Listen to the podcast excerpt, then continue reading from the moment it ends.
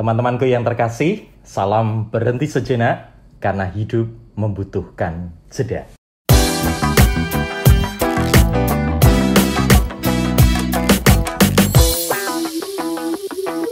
Saya Romo Kristi sore hari ini akan menyampaikan renungan dari Injil pada hari ini hari Jumat Paskah yang keempat dari Injil Yohanes bab 14 ayat 1 sampai dengan ayat 6. Dalam amanat perpisahannya, Yesus berkata kepada murid-muridnya, "Janganlah gelisah hatimu. Percayalah kepada Allah, percayalah juga kepadaku. Di rumah Bapakku banyak tempat tinggal. Jika tidak demikian, tentu aku sudah mengatakannya kepadamu. Sebab aku pergi ke sana untuk menyediakan tempat bagimu. Aku akan datang kembali dan membawa kamu ke tempatku, supaya di tempat aku berada, kamu pun berada. Dan ke mana aku pergi, kamu tahu jalan ke sana. Kata Thomas kepadanya, Tuhan, kami tidak tahu ke mana engkau pergi. Jadi bagaimana kami tahu jalan ke sana? Kata Yesus kepadanya, Akulah jalan, kebenaran, dan hidup. Tidak seorang pun dapat datang kepada Bapa kalau tidak melalui aku.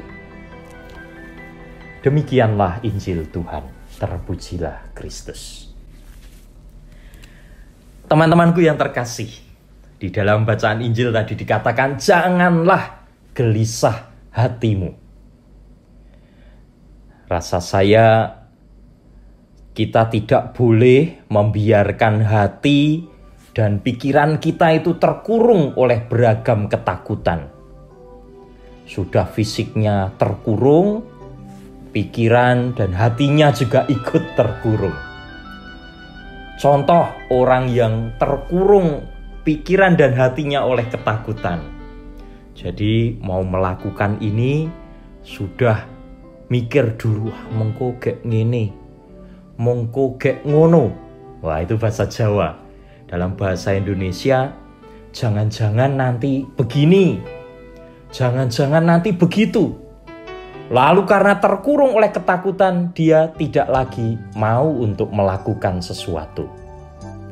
Contoh misalnya lebih uh, jelas lagi, misalnya takut dirasani saat mau berbuat baik. Mau berbuat baik tetapi takut dirasani. Terus nggak jadi berbuat baik. Takut dihujat ketika mau bertobat.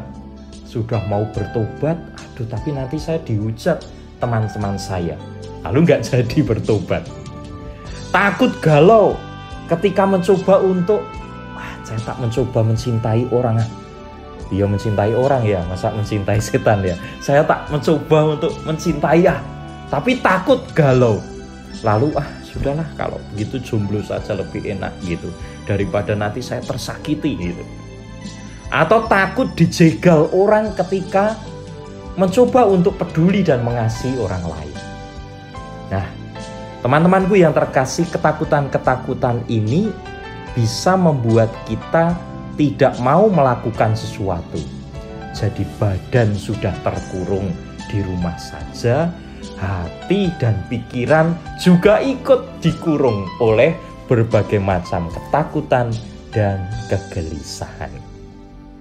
Yesus mengatakan, janganlah gelisah hatimu. Janganlah gelisah hati kita. Maka jalanilah hidup ini dengan rasa percaya. Kalau kita menjalani hidup ini hanya dengan berbagai macam ketakutan-ketakutan, bukan karena kita percaya, maka ya seperti tadi yang saya katakan maka kita harus menjalani hidup ini dengan rasa percaya, yakin bahwa nilai-nilai kebaikan dan nilai-nilai cinta kasih sedang kuperjuangkan dalam melangkah laku hidupku.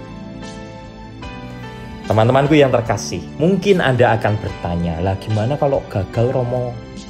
Kalau terbentur gimana Romo? Kalau sakit gimana Romo? Kalau hatinya lalu ambiar gimana Romo?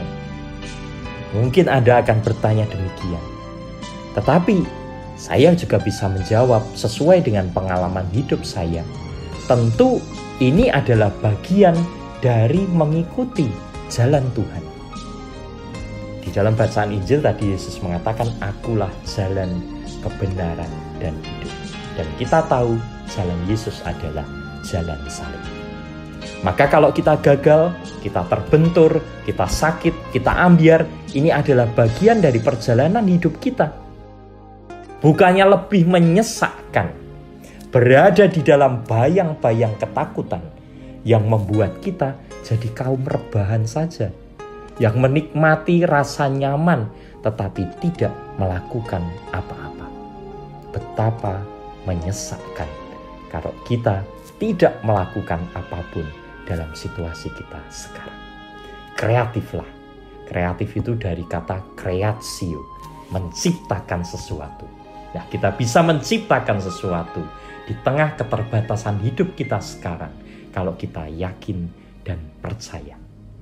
Semoga kita semua tetap memperjuangkan nilai-nilai kebaikan dan cinta kasih meskipun kita terkurung dalam keterbatasan, tetapi pikiran dan hati kita tetap terbuka mengikuti jalan Tuhan.